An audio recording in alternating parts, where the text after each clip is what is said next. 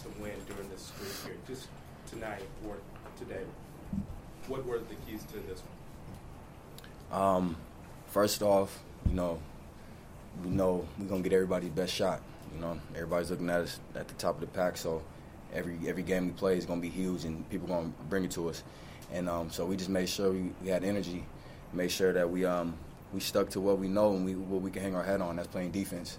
So you know, we came out, and uh, they jumped on us a little bit. We just took a timeout, got our composure back, just um, calmed down, and um, we started getting stops, and then you know started leading transition, and then we started sharing the ball. Stuff started clicking.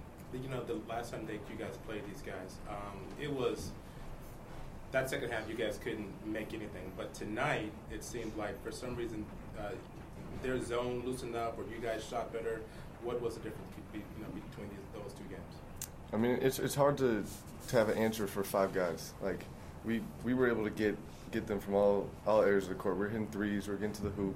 We were getting guys in the post. And when when you don't know when where a team's gonna be attacking you from, it's really hard to cover every every uh, angle. So I think the biggest thing for us was just contribution from everyone. So that makes us really hard to guard. What was the initial feeling, guys, when Noah went out? And How did it affect you know what you guys wanted to do in terms of the game plan? Um, I mean, obviously, you know, you never want to see one of your guys go down. So we went over to him, make sure he was good.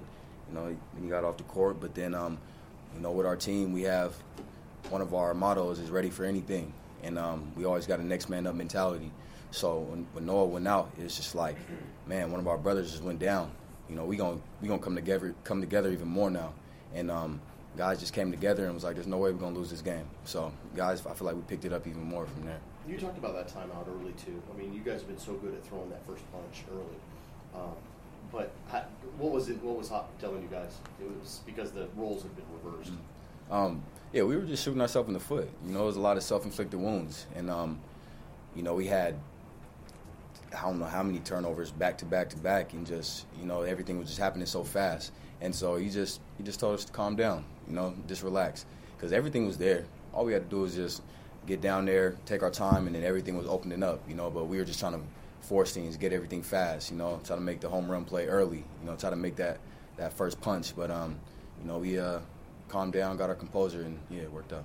How big was it to get that run um, down the stretch of the first half and kind of give yourselves some breathing room at halftime, and then to come out after the break um, and kind of just continue I mean, it gave us a chance to slow down, and like what Dave was saying, we were just playing too fast. We were sped up, and when we were able to take, getting that run, we kind of took over the pace of the game. And when we have the pace, we're we're under control, and we make the right reads, we make the decisions, and you saw that with the run we went on. Did you, can you talk anyone as happy as Sam was when he took that charge?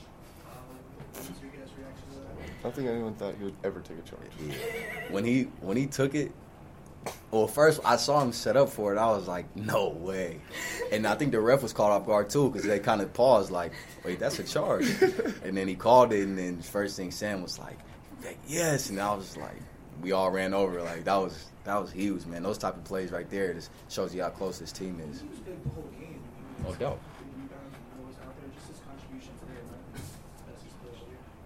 Yeah, no, we. I mean, you can see he's one of the fan favorites, and I mean he's our guy, so he's one of our favorites. So when he's got it going, we're another, we're an even better team, and I, I don't think anyone's happier to see him go, see to see Sam playing like that, even if he's dunking on me. But um, we don't have to talk about that.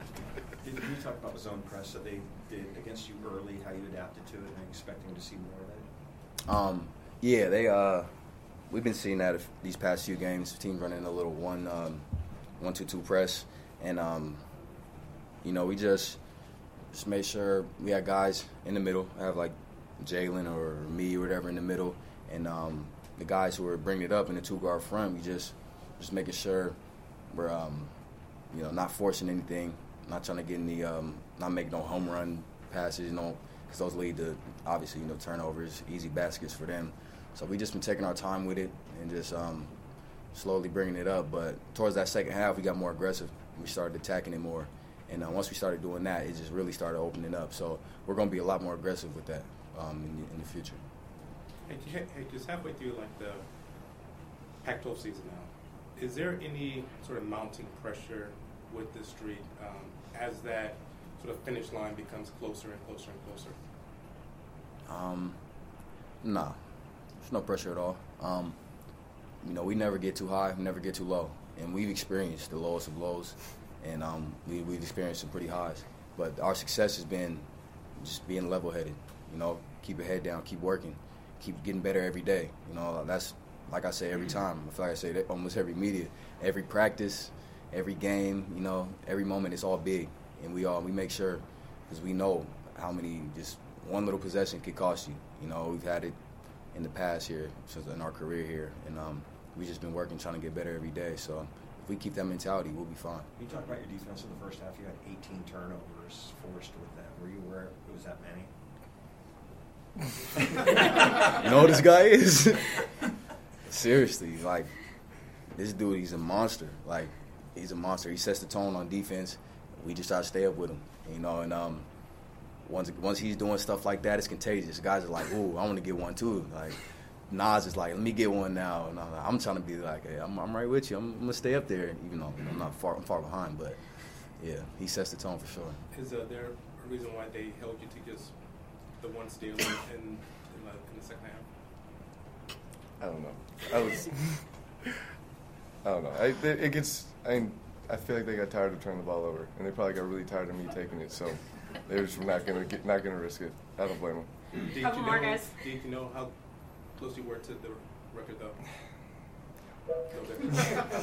Yeah, I don't know how Jason did it. Um, the guys were telling me that I had six early, and I was thinking like, wow, I might have a chance to really get this. And I, I got this wall of seven I can't get it past. But Jason, I'm coming for you. The crowd and everything, guys. Did, can you talk a little bit about them and how, how they influence things? I, I looked at a picture from freshman year, and we had about like 30 people in the Dawg Pack, and then to see how it is now, it's like you can't exp- you can't describe it. It's just you know that's what you dream of when you come to play college basketball. You want to play sold out crowds. You want to have a crazy student section. You look over, you see your face on a on a big you know a big fat head. It's like it's like you know it's dream come true. So you know it's, uh, it makes me happy. Matisse? I mean, he said it. It's a dream come true. And we, we told the freshmen coming in because at the beginning of the season, people it's it's slow, but it starts to pick up. And the better we do? And we told the freshmen just wait. When when this place fills up, there's nothing like it. And I mean, they keep showing it, and I, I, hope we can keep getting it for the rest of the season because it's a it's a great advantage for us, and we love those guys. All right, thanks, guys.